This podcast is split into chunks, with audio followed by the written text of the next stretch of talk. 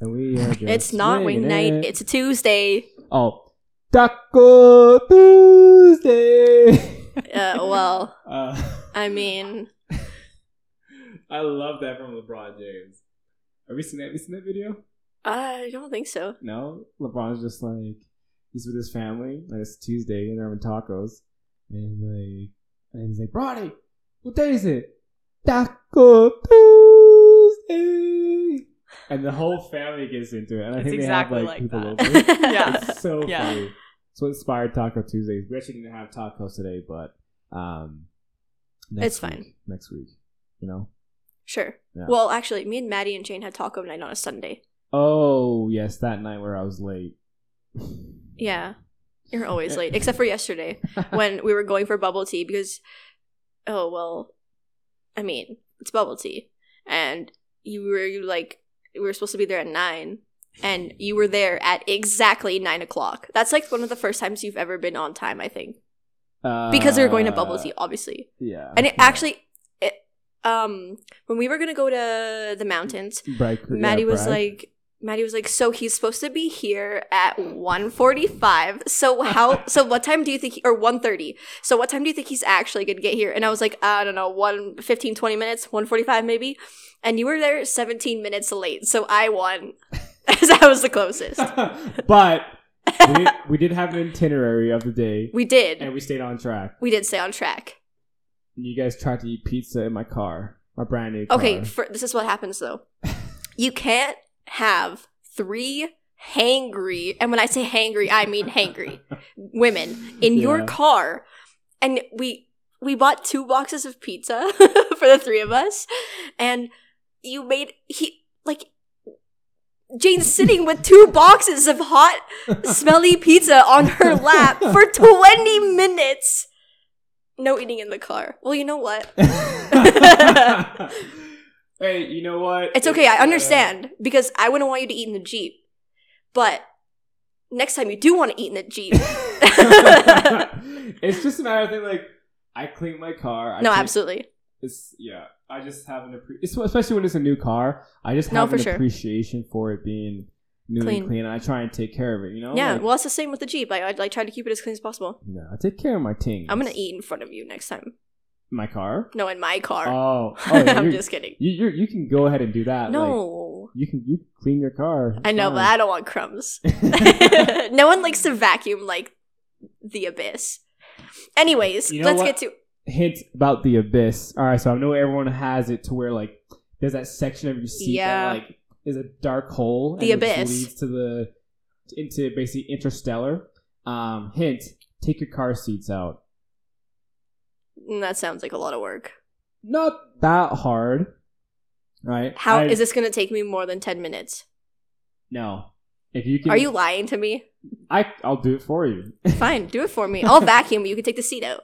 Easy, done. Perfect, done. All you gotta do is get the right socket, in, out, all four. That's probably how they detailed uh my other vehicle. Yeah, because you can get like every nook and cranny. You can, Oh yeah, I could get the whole entire vacuum in there and just give your give it. A yeah. nice That's got to be how they. Cause like, I was like, Yeah. man, this is clean, clean. Oh yeah. Anyways, we should really we should get yeah, going we now. should get into Are it. we? We're good. You are recording, right? Oh, we've, we've been recording. Wow, for you a do this to me all the time. long. Okay. Well, there you go. There's the intro. Let's bring on our guest here. I am super pumped for this, but Kelsey. Welcome You're back taking to over. Untitled. Oh, We didn't even. Oh, like- okay. Oh, I thought that was gonna be the intro. Oh well, welcome to Untitled. Okay. Again. Welcome to Untitled. Three, two, one. We're here. We're back. We kind of did a little bit of a mixed Yeah. flow here, but you know what? Let's bring on our guest. Okay, so today I've actually known our guests since we like we were like tiny, tiny. Well, not like super tiny, but like I don't know what 10? 10, 10 or twelve, like I don't know, whatever. Um, so today's guest is Rylie Dobson.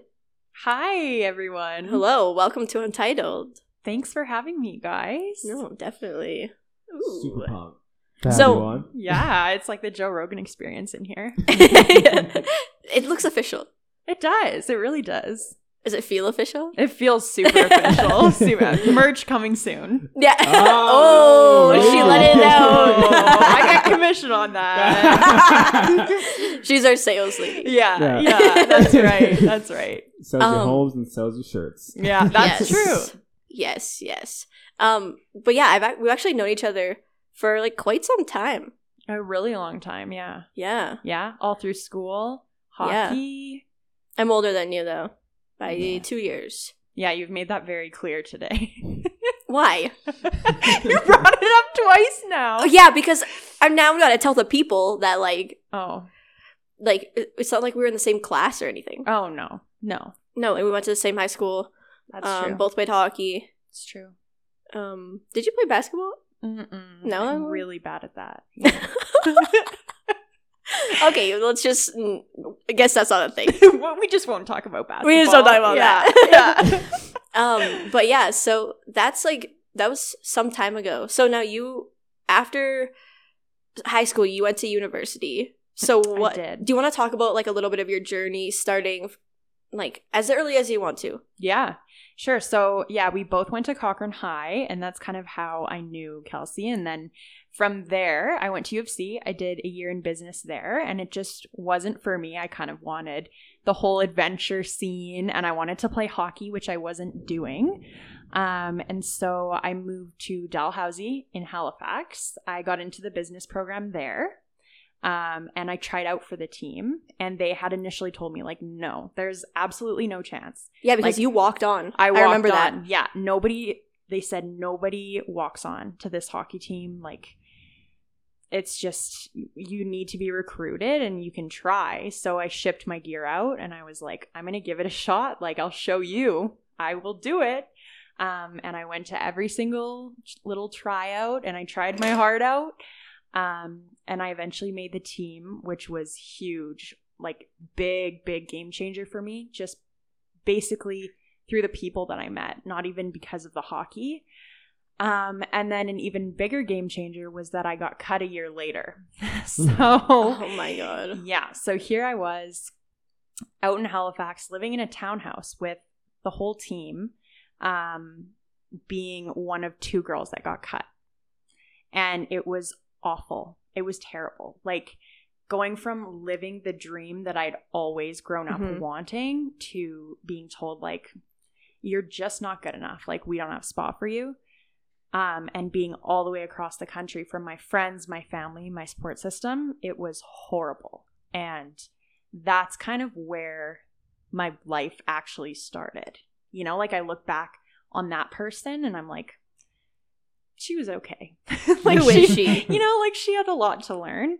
Um, and so then I came back here. I moved back in with my parents and I got my degree in HR, which I'm loving. And now I'm working in real estate. But I have not played hockey since. So it's Wow. been, yeah, it's been a long journey. It's been, a But that's one. like absolutely heartbreaking yeah, as an athlete, especially because I know some of your um like athletic history. Like that is like gut wrenching. Yeah, yeah, it's terrible. And I think for people, um, even people that didn't grow up playing sports, they can kind of identify because you you have this whole idea of who you are. And when somebody goes ahead and tells you like, listen, you're you're not what you thought you were, and it breaks apart your identity, I think a lot of things happen all at once. And so that led me to a bit of a mental health crisis. And I wouldn't take it back. Like that was the moment where I had to stop being like, I'm Rylie the athlete. You don't lead with that anymore. From then on, I became Rylie the person, the person that had to work on all these different things and build these real relationships and build this real life that I feel like looking back now, hockey was just hiding it a little bit. I had to deal Oh. now with the anxiety, the depression. I had to deal with the person that I was. I had to deal with my sexuality. Whereas with hockey, I never really had to face those things. All I had to do was go to practice and come home.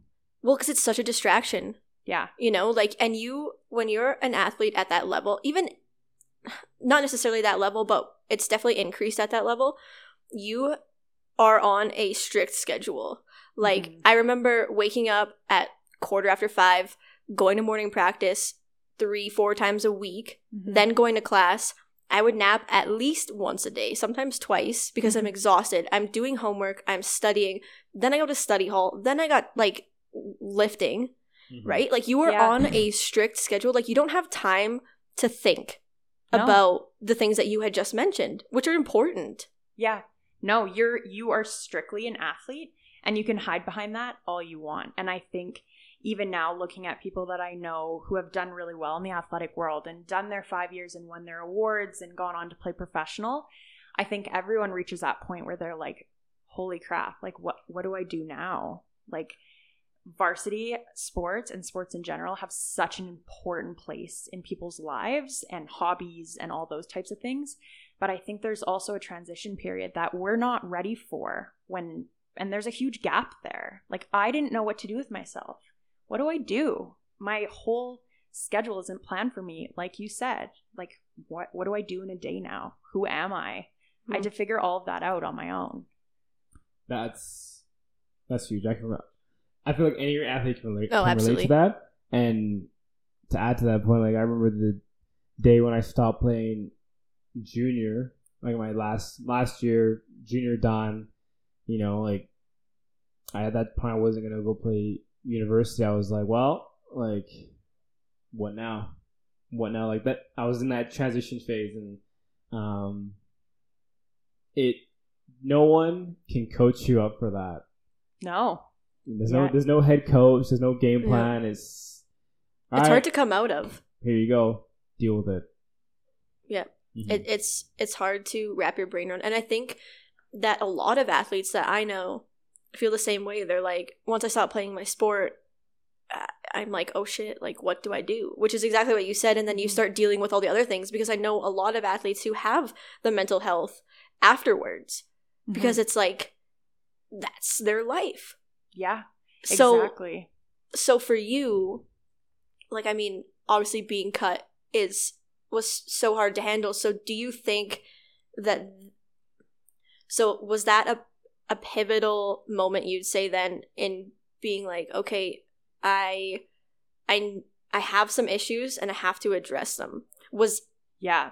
did you ever because i know you said after you kind of realized about all these things but before did you were you like oh i'm having some anxiety but you push it away for Yeah. example Yeah. so that was like a a pivotal moment in being like Yeah. okay like this is real real Oh, absolutely. That was like the moment I knew that I needed to actually get professional help because throughout I always played AAA, I always played high Mhm. level, absolutely and it was a way for me to channel my anxiety and I never saw it that way. It was just like, "Okay, you get out on the ice and everything everything's irrelevant. You are on the ice to play, you're doing it for your team, you're doing it for the girls, and you don't have time to be anxious or to think about um what it means to be alive basically, you know. Um, and so then when I was cut, I had so much time and I had no way to channel that anxiety. And I channeled it in ways I'm not proud of. And I look back now and I'm like, how did I not see? Like, this was not good. And it took my roommates to sit me down and be like, listen, Rye, like, you're not doing good. They're the ones that sent me home and were like, you, you need help, help. Um, and so I my story wasn't linear in a way that I would look back and be proud of it per se. Um, but I think there's no real right way to handle that. And I was hit with it all at once, all the stuff that I never dealt with. Um, and I was pretty much forced to get the help that I actually needed. And I would not take back a moment today. Like, I think had I have played out those five years, it would have just delayed that moment until I'm a bit older. It it was so important for me. I got home, I went to therapy, I went on medication, and I finally was like, listen, like I'm prepared to embrace that this is part of who I am, just like being an athlete is part of who I am, even though I'm not playing anymore. And I'm willing to talk about it. And a lot of people come out of the woodwork when you start talking about it because everybody deals with mental health on some Oh, sort of a spectrum. Mhm. Yeah. yeah it's it's such a huge thing and there is still a stigma around it Oh you yeah. know? But like I Yeah, because I I know you went to to Dallin and then you came back and then I knew you went to because you went. Do did you go back to U of C then or did MRU? MRU. Okay, that's what I thought, but I wasn't sure. Yeah. Um, and then now you're like, you're doing all these things. So, what? So after you had addressed it, did that sort of like I would have to assume that for you it took like such a weight off and you could like progress because I know you got into CrossFit and Mhm. lifting and a bunch of that stuff. So did you once you sort of were like, "Okay, there's a problem. Yeah. I need to fix it." You worked on it. Then did that open up? Do you think that opened up all of these doors for like for CrossFit, for for for real estate, for you know anything you're doing right now, for your sexuality, whatever else you've mentioned? Yeah. I think the biggest thing that that opened it up was me telling people about it. Because for me, I'd always been that like cross my T's, dot my I's, A student hockey player, and that was the vision I had of myself. And this didn't fit that. This like erratic person that was just trying to get by didn't fit in this narrative that I'd made for myself. Um, and so I, yes, I found CrossFit and I found a beautiful community that helped me through a lot of the really tough times, but it was talking to my parents and talking to my friends and telling them like, this is what I'm dealing with every day. Um, that was the real turning point for me, I think Just being open. just being open about it and i'll tell people to this day like people are so surprised when i tell them i have such bad anxiety some days that i can't get out of bed that i have to take days off work and that's okay.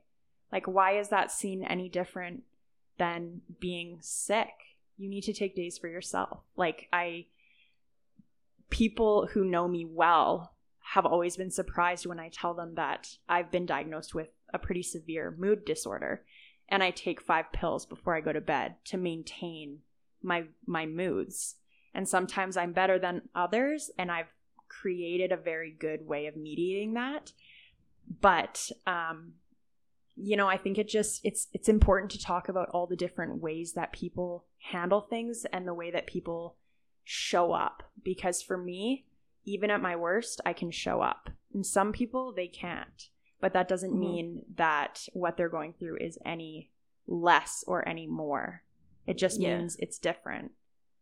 And I've had people reach out to me and talk about it because they feel the same and they feel almost um, like their feelings aren't valid because they can get up and get to work. And that's not true at all. So the more we talk about it and the more open I am, the better I feel like I'm like I've gone through this for a purpose. Absolutely. And Yeah. you're like an advocate, Oh, Now. totally. Mm-hmm. Totally. like straight up. Yeah. And I I remember seeing like posts on social media being like talking about mental health and I've always re- I've resonated with that cuz I you your personal posts Mm-hmm. and um I think everybody can relate to it in some way. yeah. I'm like hearing you. I hope that the people who listen to this hear you talk about it and be and like resonate with you yeah. you know because that's all of those experience experiences sorry have influenced the person you are now Yeah. hmm and the experiences that you're going to have you know what i mean Yeah, totally. And like I said, I think it's a spectrum. And that's something that my best friend Jessie from Halifax, shout out to Jessie from Halifax, she said to me, like, mental health is a spectrum. And then when I came out not too long ago as bisexual, and I called her and told her, she was like, Man, I told you it's a spectrum. Everything's a spectrum. Like, everyone's on some sort of spectrum with whatever we talk about. Mm-hmm. And that's been a really helpful way for me to frame things in my life. You know, it's not always black and white. So I've, yeah, that's something that's really helped me. i I just like wow I, it's so because it's so real you know what i mean Yeah. I like I like the I like the thought of it being on a spectrum Mm-hmm. of up and down and like a good at first when I think of a spectrum I used to think of like the artistic side where it's like with art and colors but then using that and translating it over to emotions, sexuality, mental health. It's a Mhm. good way to well, I, I would I would feel for people to gauge gauge themselves.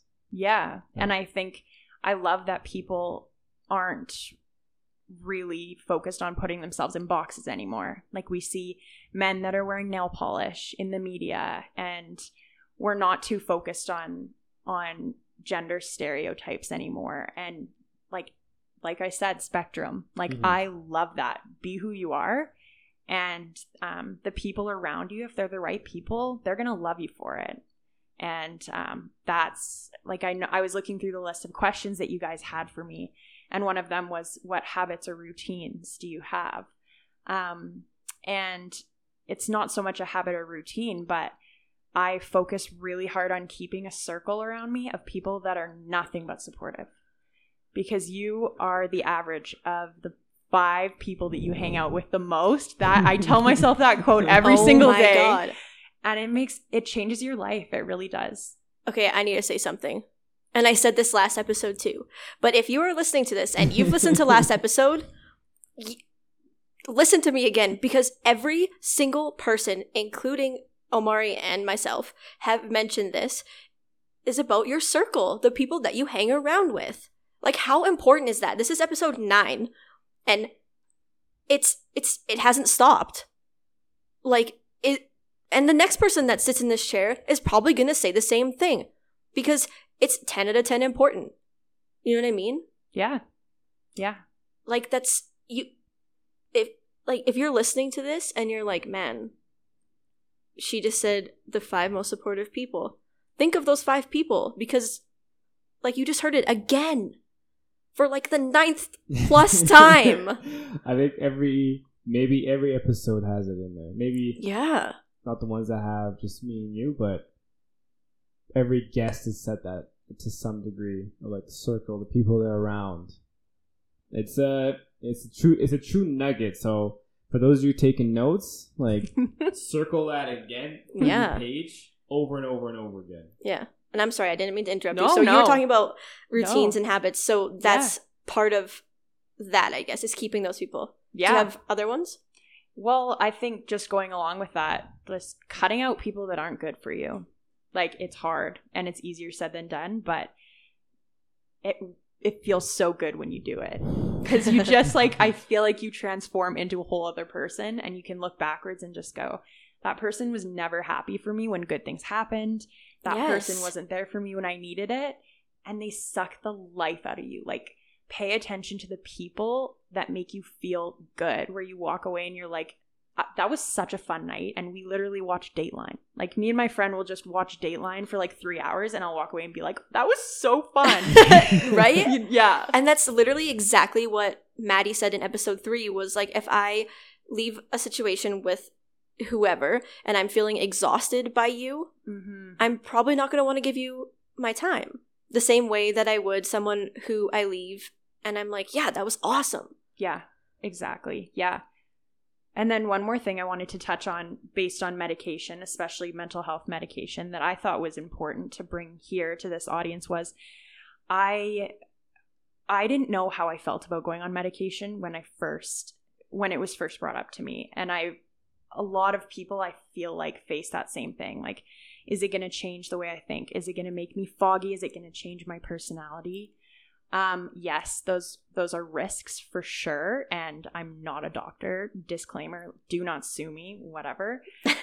But I, like, I remember my therapist telling me, the pills aren't what do the work for you. Like, they're gonna take away that baseline anxiety for us to work on the deeper stuff. Like, what is really, really, what is the root of this problem here? We're gonna do the hard work together but the medication can take the edge off so it feels like it's not an impossible task. Mhm. and that's what i've experienced. And it's made all of the difference for me. And i've been able to taper down my medication but i've always kept with the therapy. And i would 100% recommend that every single person i don't care how healthy you are how great you are how successful you are there's always room to work on yourself. And it's the most rewarding thing. I would 100% recommend it to every single person. So- Personal development is huge. Mhm. Like that's that's definitely been a lesson that come that comes with life, Mhm. and like life will just guide you towards it, like maybe lean you in, or just say, "Hey, you need to deal with this now." Mhm. But there's some people that like to that want it. Some people like are begging for it, but then there's those that aren't uh, open to it, and then life will just give it to you one way. Mhm. yeah, totally. It just hits you. Just hits yeah. my mom has this saying with like I I, ca- I come from a God fearing uh, family where she would say if the Lord is trying to send you a message, he might send you a post stamp or like a mail. Like here you go. All right, don't listen to that. Throws a stone at you or a pebble, maybe a bigger stone, than the whole brick wall. and like when working on yourself has to be one of the areas of that is un- underwhelmed. I should no, not underwhelmed, underappreciated in our time right now. Like I can think of times of like going through school, high school, post secondary, and personal development was never touched on at any level. That is true. yeah. And then Yeah. you come into life, and life's like, all right, unit one, personal development, pop quiz next week. Enjoy. You failed. yeah, he failed. yeah. Yeah. And I feel like too, if I hadn't addressed the anxiety that I'd had, um, I would have never pursued what I'm doing now. Like I I'm I love my job. I love the people that I get to work with, but I'm also working towards getting into law school and that's really exciting for me. And that's something that I've wanted for a really long time. But that anxiety was always there saying like, well, if you don't do it that sucks because that's your dream. Like it's going to crush you. You can't handle that or like putting so much pressure on my practice tests every single night or like just it just manifested in ways that I wasn't ready for. Um, and so I ended up taking a year off. I put all my study stuff away and was like, listen, you need to work on yourself before you work towards your dreams, or it's just not going to be a good fit. Um, and then this summer, I put a study plan together, worked 20 hours a week while working full time on it, and just with literally a better mindset being the only difference. And I got the score I needed to apply. And it was like, it was such a crazy moment. I just burst out into tears because I was like, this is this is not a testament of me reading how to do the LSAT books and listening Yeah. to podcasts. Like this is me being able to manage the anxiety that's controlled me for so long enough to start pursuing my actual dreams. Like it was a big, big moment and everything had led up to it. Wow. Boom. Boom. Yeah, but that's important for people to hear because I feel like a lot of people, again, will resonate with that Yeah. and be like feel like they're in your shoes, and maybe that'll help them.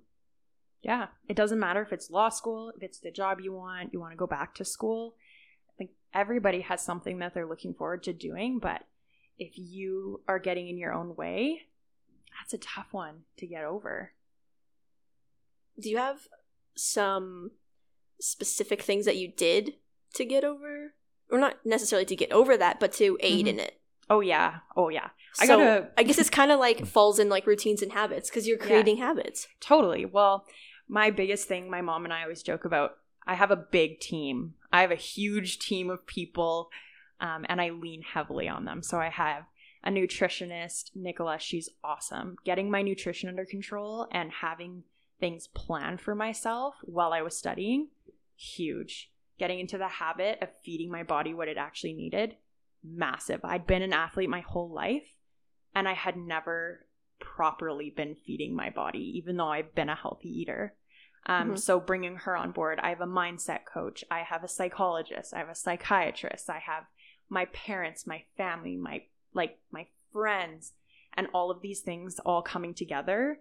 Um, just leaning on people. Build your team, know who your team is, and lean on them when you need it. That's the biggest thing for me.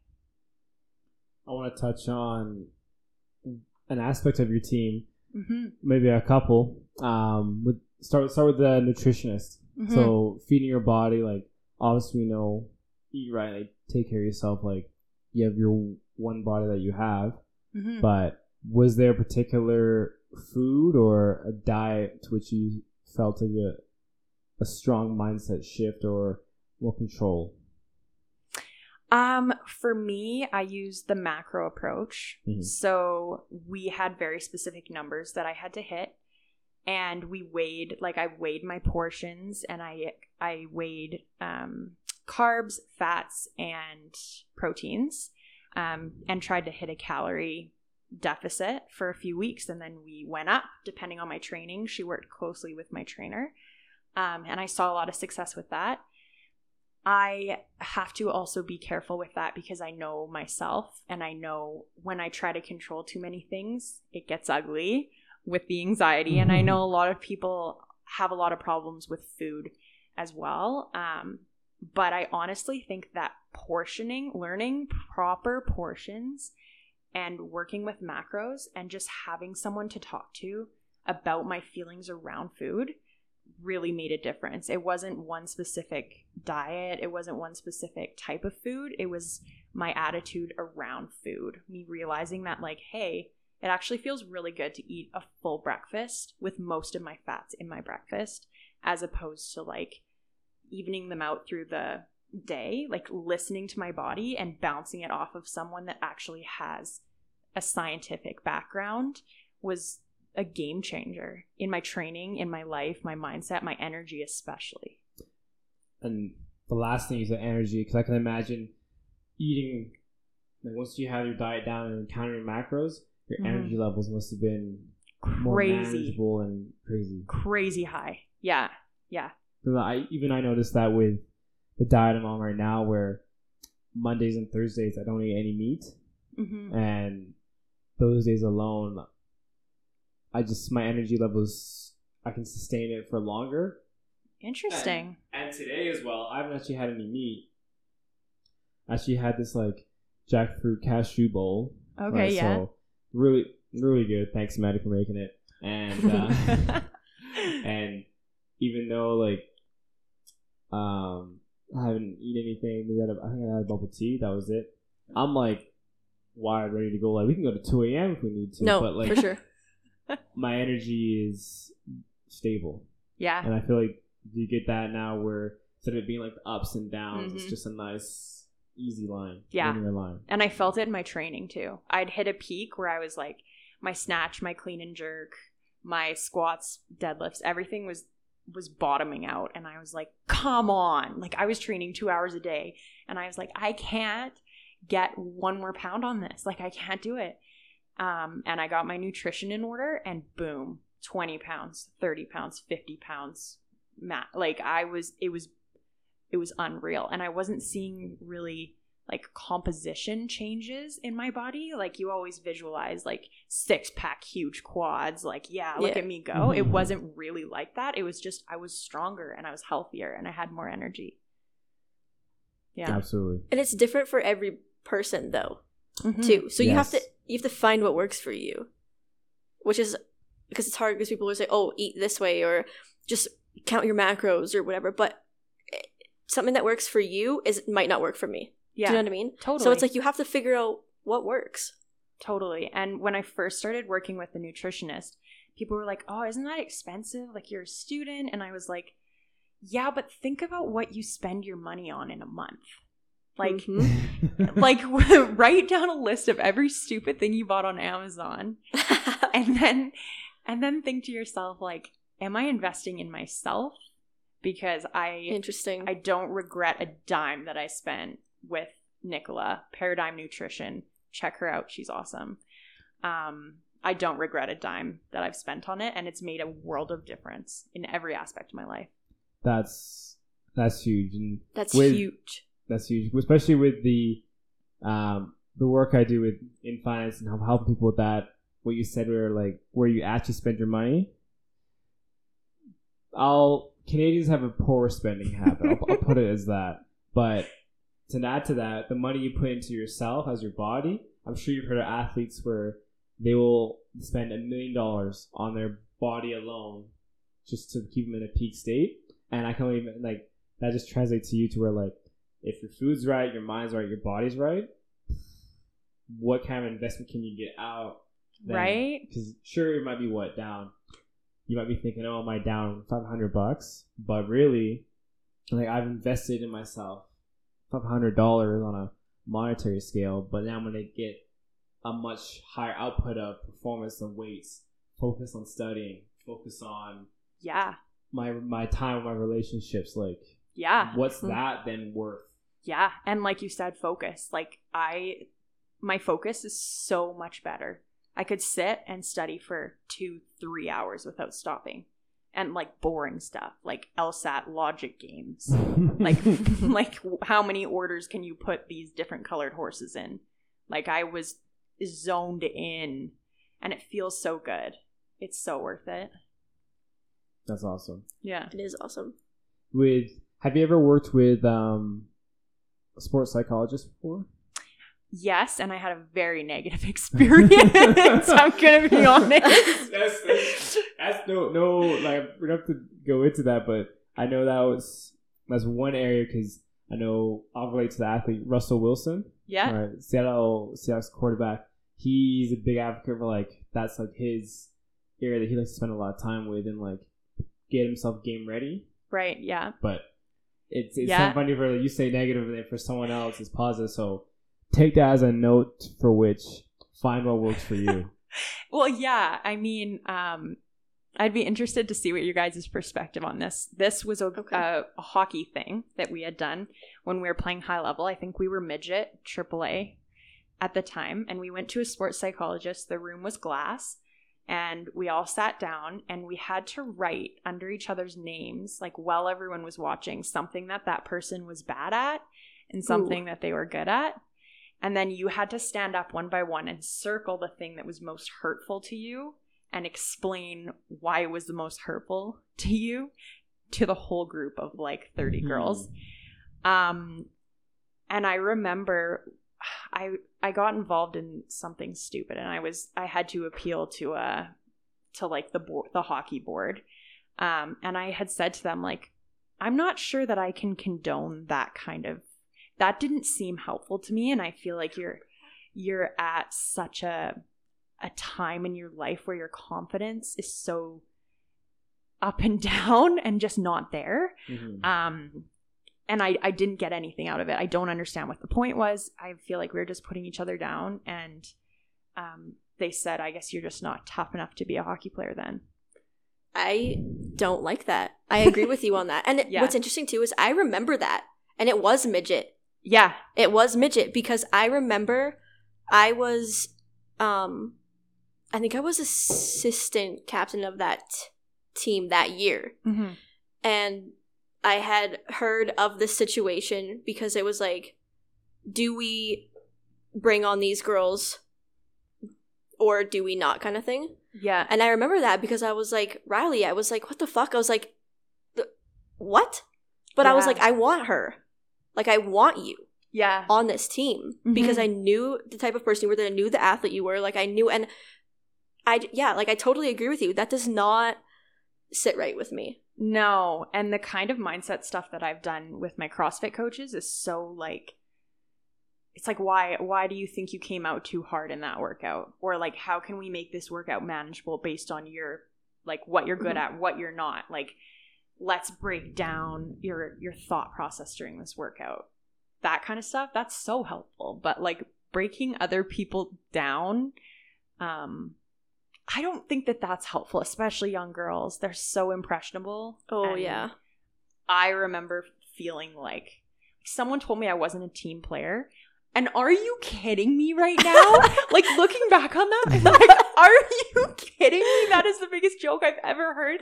Anybody who has ever known me knows that I am the biggest team player, like the most selfless person. Like I just and I was destroyed. I cried the whole way home.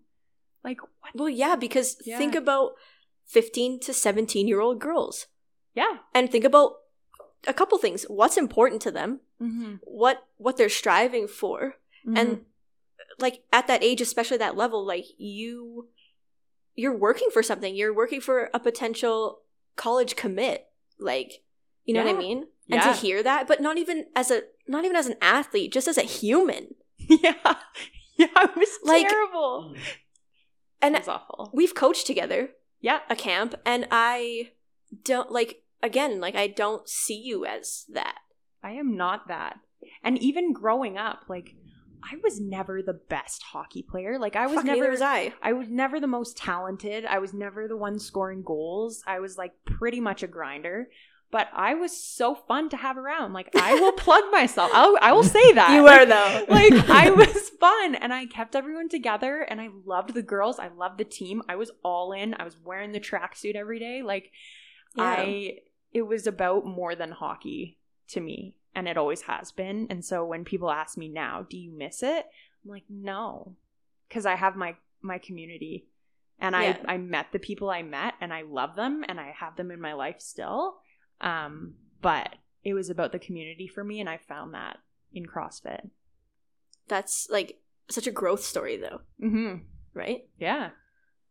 Ooh, gotta love it. Yeah. Being able to turn around and say you don't need the sport that defines you Mhm. when you're younger is it's huge growth. Yeah, it took a long time. a long time. I bet. I bet it. Time is time is interesting. It is. you know, and get into the CrossFit, your CrossFit um, training and growth there, competition. I guess Mhm. that's where like I started to get, or I was getting to know you there because, um, I guess for those of you I know Rylie through Lululemon when I was there seasonal for the winter. We got a chance to work together for Heck a bit. and yeah. talk and like just talking to know each other and it's funny where like when you relate to like picking things up and putting things down you're like oh sick no way like i do that too and you know especially where like you know riley can lift like she can lift She can she lift. puts up weight you know and like i'm glad to say i was never like afraid of it or what's the word i'm looking for um opposed or shy but i was like sick that's awesome like you know, seeing a girl toss you. up 225 on like, Oh yeah. you know, bench clean squat. I'm like, man, that's that is sick. yeah. I love it. Yeah. The only funny thing is when guys are like, but you you want to look like a guy? Actually, I get that from girls more. I I've heard that so many times. Not personally, Yeah. not not to me personally, but people that I know. It's like, oh, you're gonna look too masculine. Yeah. Aren't you afraid Huh? of bulking up? No, actually, I want to have huge frickin' muscles. And then Hell I to yeah. bench you. So Yeah. like That's so no. Like that that has never crossed my mind once.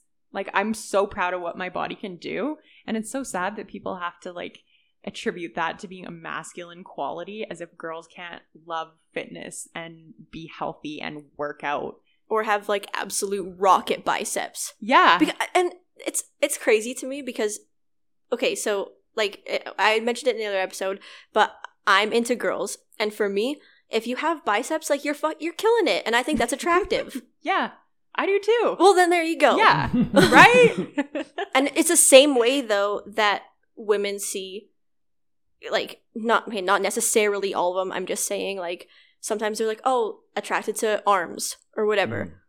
But I know too that men feel the same way like, oh, like she's a strong girl, like that's attractive.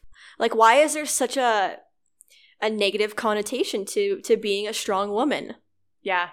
right? Yeah. I know a lot of strong women. Uh, yeah, yeah, and in other contexts too. I feel like being a strong woman sometimes in the context of like a meeting when you have something to say that doesn't go necessarily with with what Flow other people are thinking. yeah. Yeah. yeah. you sometimes get like you're kind of bossy or like could you tone it down?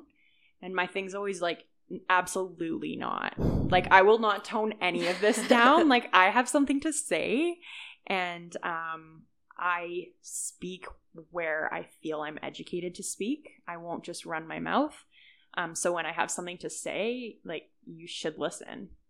And that's if you think that I'm a bitch because of that, you're in the wrong room. Ooh, I like that. That reminds me of a quote. Ooh, I almost dropped my pen. Um, that reminds me of a crow a, a co- talking is hard. Um, it reminds me of a quote, and it's it's if you are the smartest person in the room, you're in the wrong room. I love that quote. And that just sparked in my head from what you said. So that was the quote. I love that. Um, oh, I do want to clarify something real quick, times. Um, referring back to the hockey situation. Yeah. We, okay, I didn't say it, but we weren't on the same team. yeah. Because no one's going to know that except for us. so when I said, yeah. so when I said um, that I was on the team and I was like, I want Rylie, it's because we were on different teams. And if you were going to be Mhm. released, I thought that it was a positive idea to have you on, Yeah. kind of thing. Yeah. because we were on different teams. So I just wanted to clarify that in case you're someone that played hockey with us and you're like, You're like, wait That's a not right. second. wait a minute. so I just wanted to clarify. Yeah. And anyways, back to the regular scheduled programming. this is a regular scheduled program. here. Yeah. Um, so I just, I guess to to to do with sort of the whole, like, because you you have a lot of people, you your team, Yeah. right? So what are the qualities, or what do you take value in when it comes to, um, your people, whether it be like your friends or um any type of coaches or people that you train with, maybe that you let in to Hmm. your like circle. So what what value do you look for? Um, for me, I can't be around people that aren't driven. Like, I'm sorry, I don't care what it is. Like, love what you love and love it hard. Like, Mhm. the friends Mhm. that I have in my circle, they all do amazing, amazing things in all different ways. Um, like, my one friend is running a multi million dollar dental clinic, and she's pretty much my age. And That's crazy. like and all these people they they're not jealous of each other we all lift each other up like That's so important. accomplishments are just one like we're all like "E, yeah like i'll drink to that let's go not I like love oh she's so successful like what am i doing with my life kind of thing like it's never been like that Yeah. um, and so I think competitive in a way that you want to be your best self, but not competitive in a way that I want to put you down to put myself above you. Mhm. That's so so important for me. Because I think you actually mentioned that earlier um, in the podcast that it's like pay attention to who, basically pay attention to who celebrates your wins. Yeah, And again, we had spoken that, we had spoken about that with Maddie Mhm. because our group is very much like that. Like, I don't Mhm. want to be friends with someone who is jealous when I make an accomplishment. I want them to be pumped, and then I want to be able to help them, or they help me. yeah, You know, yeah, so that's so valuable that you said that. yeah, yeah.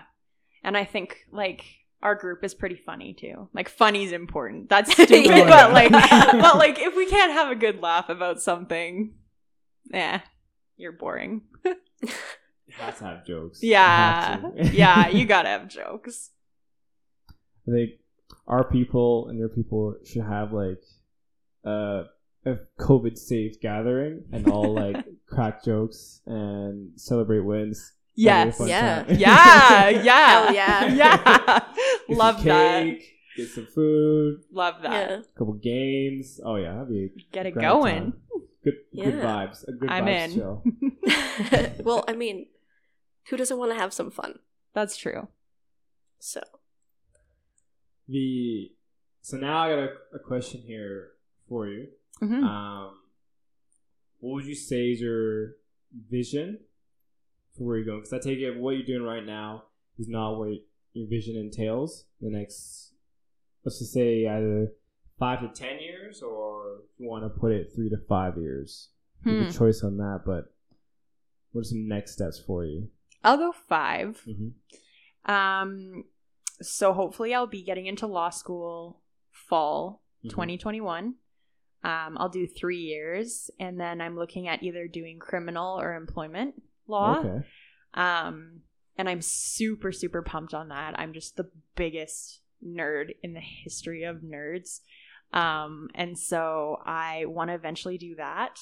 I want to run my own firm and hire all my own people. And I want to just have the best of the best. Um, my friend and I have also talked about starting an HR consulting company um, out east in Halifax, and we joke about it a lot. But we have a logo made, so it, it- Ooh. yeah, so it, it may be not a joke. Um, and I think we would both really love to do that. So, so hopefully, um, and yeah, a little bit on the side. I would love to coach CrossFit. I would love to start coaching. I have a long ways to go, but um, like it's made such a difference in my life, and the community's so amazing that I just want to be a part of it forever and ever until I'm old. Very impactful. Mhm. Yeah, yeah, for sure. that is nice. Mhm. That is you getting with uh, law school, so you're looking at becoming uh, Harvey Specter. Oh Kinda? yeah. Oh definitely. I'm I'm going like pantsuit, like Yeah. low ponytail. Like watch out, watch Oh, yeah. out. I can picture it. yeah. I can picture it now. yeah, you can. to be running the Calgary courts. Yes. In like a You know? blazer. Oh Yeah. yeah, yeah. Ooh, who she? Oh yeah, red bottom heels. Here I come. Doesn't yeah. lose. Yeah, What's doesn't lose. losing? I don't know. Here we go. Motivational speaker on the side. Who knows? Yeah. I love that. Lots of exciting stuff coming, hopefully. So yeah. Yeah. Do you, do you watch any of those of law shows and be like, okay, let me just take take a note from here. Let's not do that. I would take this approach. I do, but the one thing that's funny, I cannot watch the Kardashians anymore. I used to love the Kardashians, but since Kim has set her sights on being a lawyer, I like feel competitive with her. I'm like, who's That's gonna be a so lawyer? funny. I can't watch it. Like anytime she talks about it, I'm like, no, me, me, I'm the lawyer, not you, Kim. Oh I God. have like a problem with her. Like we are competing and she has no idea. yeah. So Until one day in the courts, you you're on the left, her on the right. All rise. like, like Kim, if you are listening to this podcast, Kim Kardashian, I will take you on. Oh my god. I'm gonna have to step out pretty soon. Yeah. That's so funny. Like that is like some good quality, wholesome, like competition with someone you have never met before. But also Kim Kardashian. Yeah. Like but Yeah. I like that though. Because maybe one day, if you're listening to this, one day Rylie's gonna be across from Kim K. Yeah. Kimmy K. K. Hey, girl. And then and you're gonna you're gonna be like, I had the best performance of all time. and Kanye will be in the back like, no. That's my Doing wife. his weird gospel stuff in the background. Uh, Oh, it's been a weird time. Have you seen the Joe Rogan episode with uh, Kanye West? no, I haven't No? seen it yet. It's a good. It's a good listen. I listened to like bits and pieces of it, Yeah. but it he talks about he talks about why he's so misunderstood, and it gives you some Uh. clarity, Okay. right? It gives you some clarity on like his thought process and everything. He's still very visceral guy, and like at the end of it, he's like, "I'm destined to be the leader of the free world." Okay, no, but but you you think I like the confidence though. he breathes confidence. That's the thing. Like He does. He is like cemented, rooted, planted. Anything that like he he's just set in it. That And is like- true though. And oh, like for sure. I will admire him for that. To where like if you're someone who has an idea and you stick to it, be Kanye West planted in it. yeah. Make that an adjective. That's it. That's an interesting image. But also, it's true. Mhm. yeah, yeah. That guy knows what he wants. That's true. He Very was true. friend zoned by Kim for like two years. If you're a, a diehard of the show, you would know. That's so Really? Yeah, I yeah, yeah. Dedication. So now- this look. just proves though, if you're in the friend zone, you might get out. You won't get out. No. hey, hey, whoa, whoa! I've seen in real life. Omari is literally Omari is literally living proof that you can get out of the friend zone. Stop. That's No, seriously. hundred percent. It's it's it's very doable. Very doable. I don't think it's very doable. But Congratulations. So against it. So- Maybe it's not very doable, but like I had a plan. I was had a plan, but like I I had time. He wanted the girl, and he got the girl. Yes. wow, I'm impressed. We need a whole episode on that. That's That's what the people want to hear. yeah, I think that might be. That might be something people want to hear. That'd Yeah. be- How to get out of the friend zone 101. All right, step one. Here's what we want to do. You're going to tell her that you used her eraser in math class that day. Stop. Is that real? Yeah, it's real. Uh, yes, it's real. Uh, I had to say it because I didn't want him to say no. Because if Maddie's listening to this, she's gonna be like, "That is not true." Didn't you share desks or something? This is so all off right, all right, topic. I'll, I'll, I'll dive into a little. bit Just of quick, do like Quick. the Cole's note, Cole's notes version, Yeah. Bullet points. Bullet points. just to all prove right. Rylie wrong. I. mm, in grade seven. In grade seven, this is like all right, like all through in middle school to like high school, we were like friends, like more like locker buddies. Because my last name's Fraser. Oh, her last name's English. So like my locker next to each other. It wasn't until like after high school that's when we became friends and we started going out and everything. But funny enough, like we've known each other's like previous relationships and everything, and then what I will say is it wasn't until COVID until things the vibes changed. Oh, so like recent. no, recent, yeah. Very recent. Like when I met Maddie, Yeah. when I met Maddie, they weren't together. They were doing together and you, you Yeah. met Maddie around March? No, Mm, April. 'Cause this is uh, around the January, time February- when, like, no the March. March? day. And um vibes started to change. I was planning on moving out. She was planning on moving out. I helped her move out. We spent a lot of time together and then the vibes started to change. But um the one thing I did that kinda was like maybe the the push that push to get the ball rolling, that started rolling was um the first um the first you know when you move out right you move out the, you gotta get groceries so what i did was i did the first shop for her and got her like not like food but like like plastic bags like dish rag like all the house stuff that you don't think of when you leave Aw. i got her like a good starter kit on that My heart is so warm. so yeah, you should see. I think when funny enough when I pulled up because she was actually calling me. She's like, "Where are you?" And I'm like, "Oh, I'm on my way." Super, I'm in superstore, just like finding like different things. And I get to her, I get to her parents' house, and I'm like, "Uh, come here for a sec." And she opens the truck and like all this stuff. She's like, "What's this for?" I'm like, "Oh, it's for your place." And she like, I wish I had a camera because she just about teared up, and then She's like, Aw, oh, thank Maddie. you," and all that stuff. There's, there's the Cole's notes version. It of was the Cole's notes. But it's interesting because I've, yeah, COVID, like, we all, the four of us started to get really close. And I got to watch it. But on the outside, I'm like, when are they going to date? When are they going to date? When are they going to date? because it's like, I could just, you could see it. You know what I mean? Yeah. It was lot- interesting. A lot of people have said that. I was like, oh, about time. Hmm. But it was one thing to where like, I, it was like knew she didn't wasn't going to entertain the idea. I had to flick the switch to have her like, all right, like, can we see more? There's more, and it was one thing to which it's it's it's funny when I saw a TikTok and like this girl like broke down like how the guy who she friend zoned made her like flick her minds on wanting him. Then he didn't want her, and she wanted him oh, more I think I saw that. and then mm. and then in the end of it, it was all part of the plan. Now, I wasn't that like too deep into where I was gonna make a plan of like not turning her not turning her down, but you just had to flick the switch in her brain to have her see in a different light. I think that might help. So maybe we might do a how to get out of the friend zone one on one episode Yeah, here in maybe. the future and keep that in I have no experience. I've never been able to get out of the friend zone, so don't invite me on that one.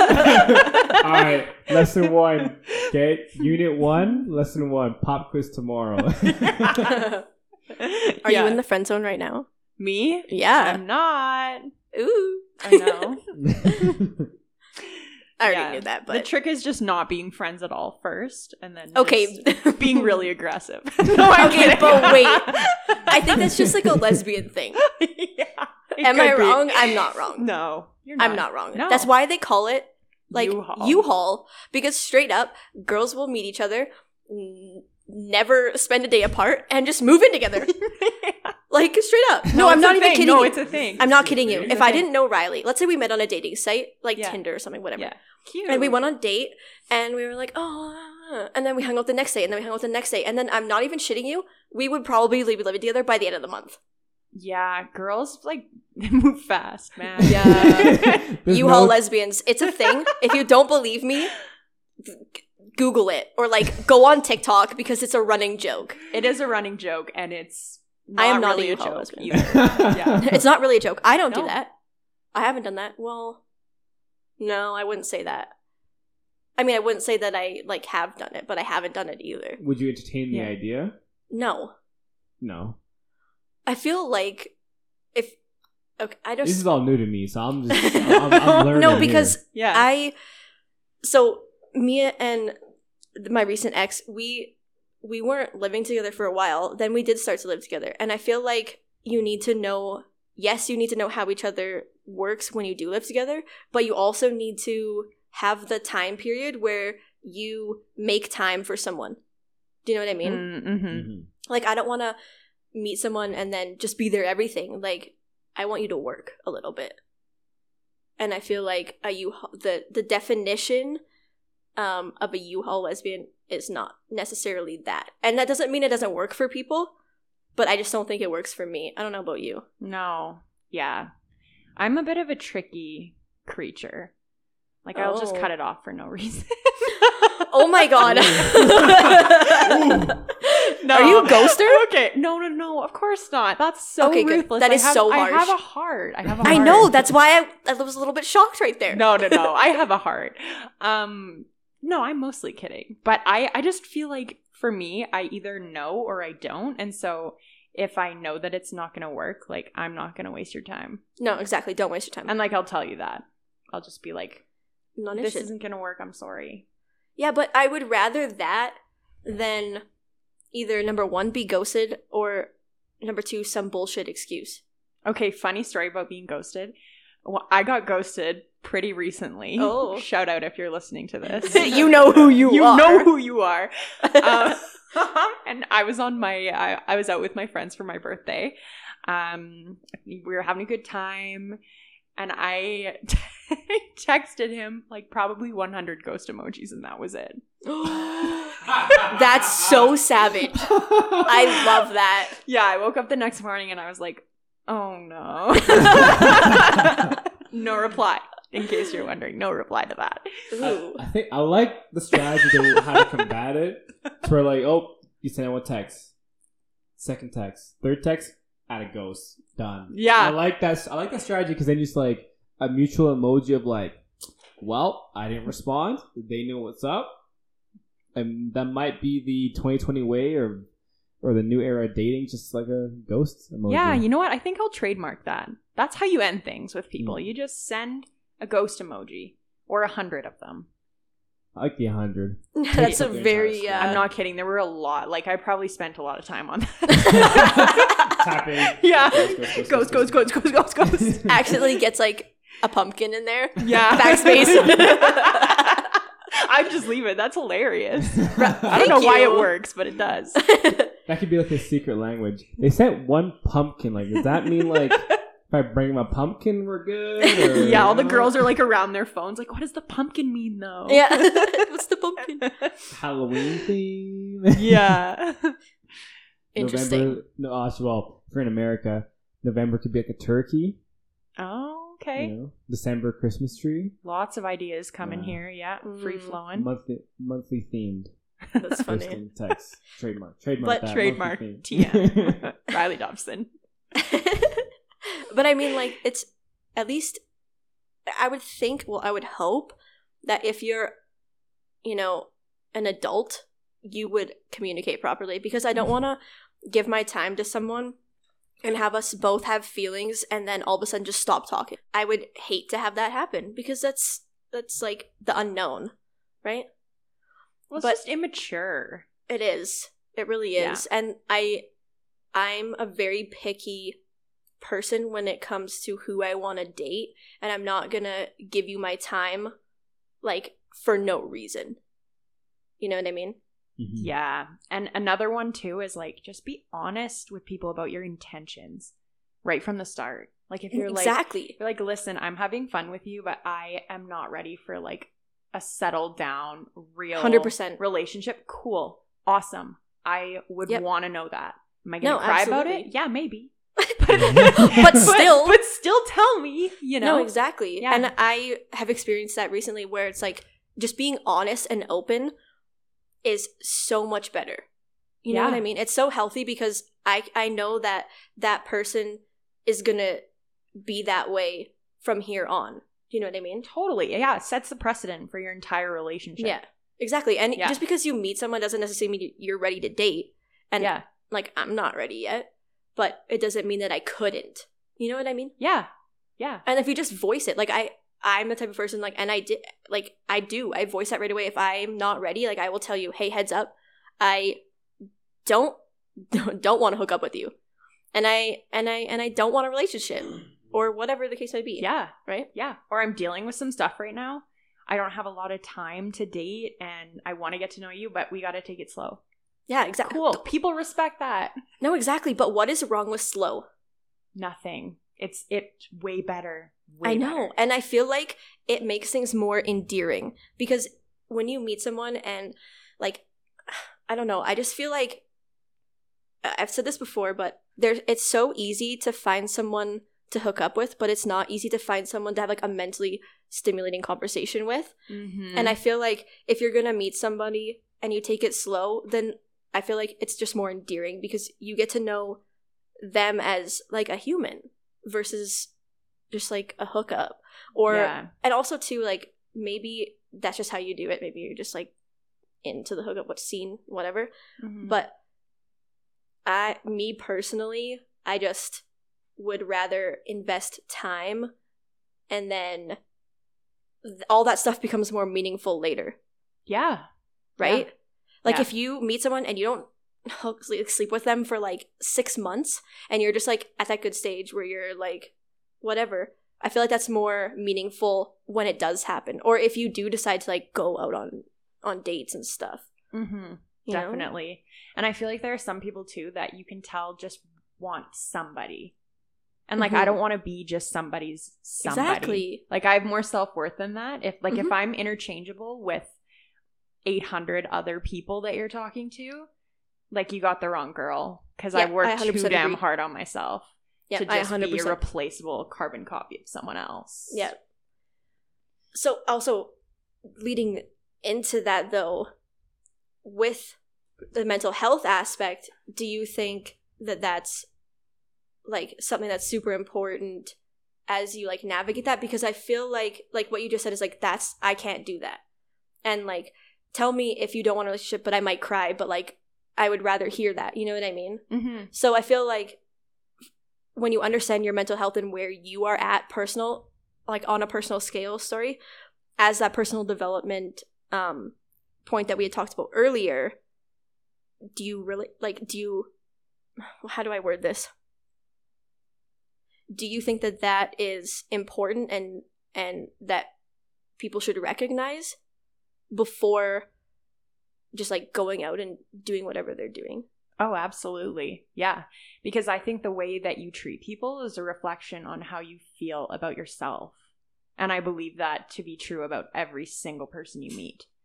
Like I I believe that one of my relationships was was not like it was pretty toxic, but it wasn't coming from a malicious place. It was because she was really hurt. It was she it was a reflection of what she was going through and the trauma that she had Mm-hmm. felt and it was a projection on me Yeah, I was just gonna say. i feel like yeah recognizing maybe i'm not in the best place to date right now or hey maybe i don't have a lot to give like my cup's not full right now that's so valuable knowing yourself Mhm. well enough to know is this going to be a positive thing for me and give me energy or is this going to drain my energy Mhm. that's so important i'm all about energy Yeah, because I like I was gonna uh, mention it earlier, like the correlation between mental health and dating. mm, Right. huge huge Yeah, I agree. Yeah. it's so hard. But I think when you realize that your self worth isn't tied to other people's perception of you, and that's a tough one. Like people can tell you that over and over and over again. But like my mom, she has the best quotes ever, by the way. If you ever need a quote, like shout out to my mom. but she'll always say, Yeah, but Rylie, that's her story. Or like, that's his story. Meaning, like, it has nothing to do with me. It seems Ooh. like it does, but that's her projection onto you or his projection onto you. And so I always think when something goes wrong or when someone treats me poorly, that's their story. And that's too bad. That's like really valuable. Mhm. Holy. Yeah. Wow. My mom's the shit. Kathy. Kathy, what's up? What's up? Thank you for your wisdom. Yeah. I I mean, yeah, like mental health is it is it directly relates to every aspect of your life, yeah. right? And I know like just going through a breakup, and I know you went through one too.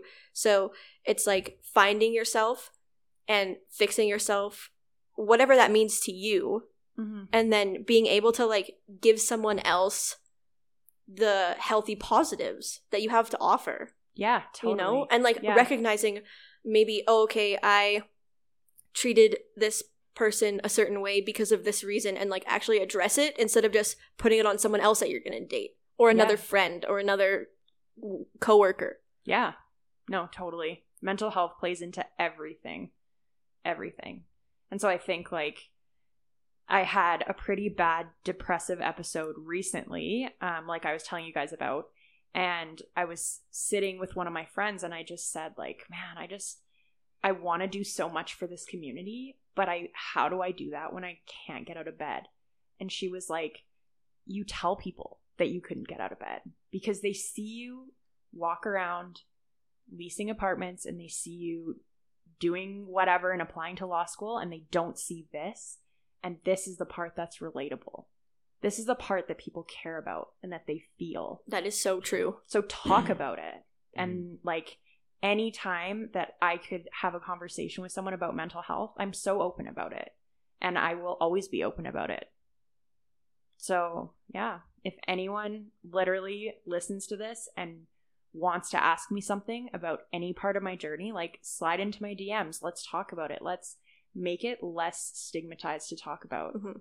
and just being a safe place Yeah. right we'll uh we'll link uh rylie's instagram into the description um and then and you see you guys on the Instagram, Instagram. story.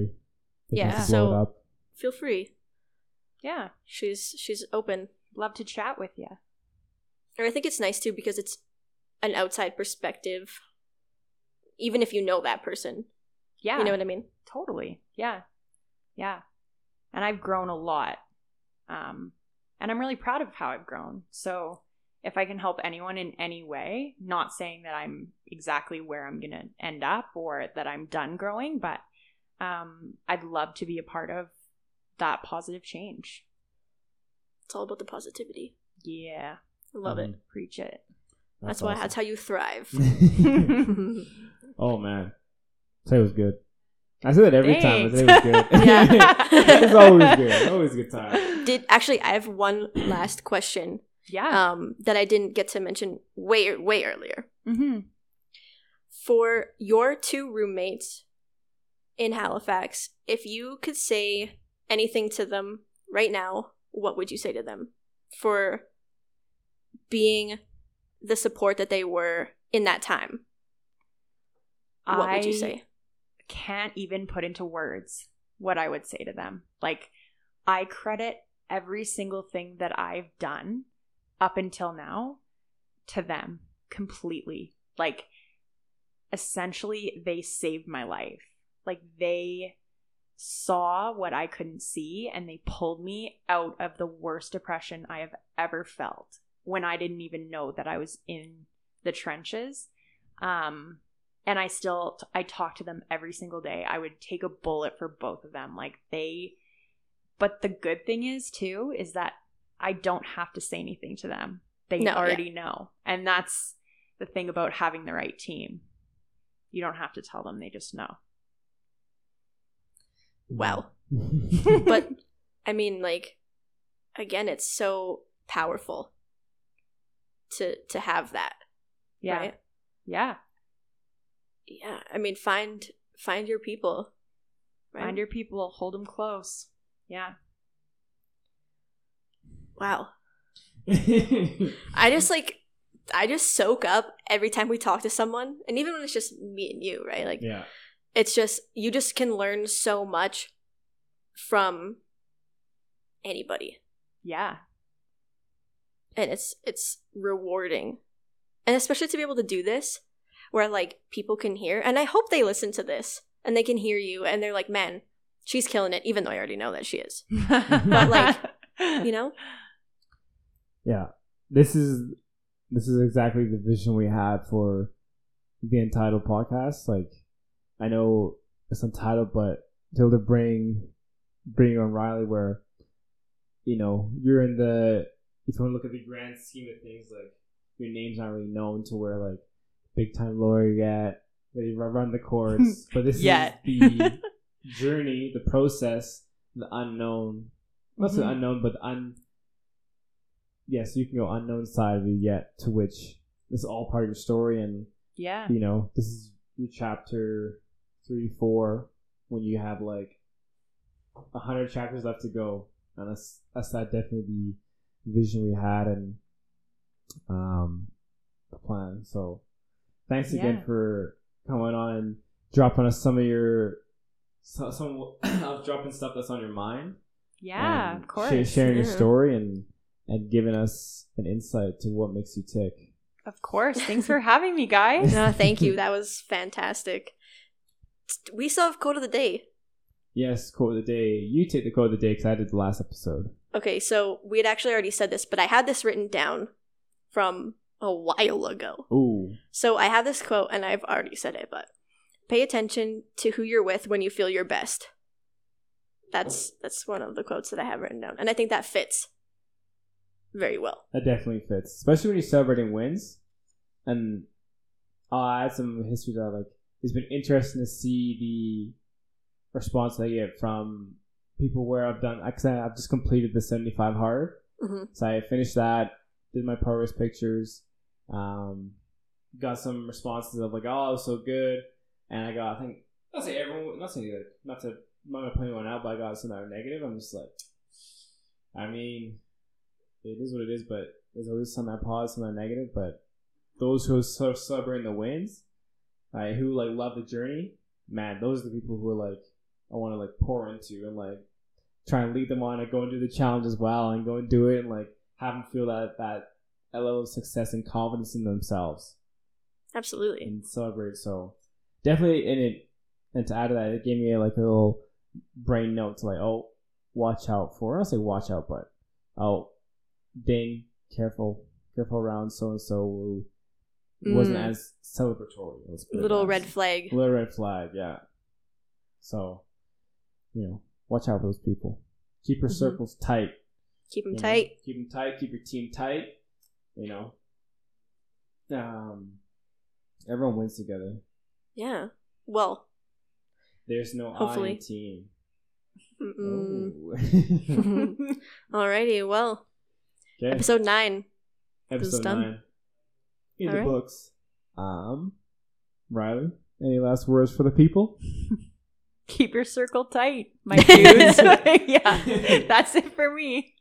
All right, guys. We'll catch you next time. Keep it tight. Bye.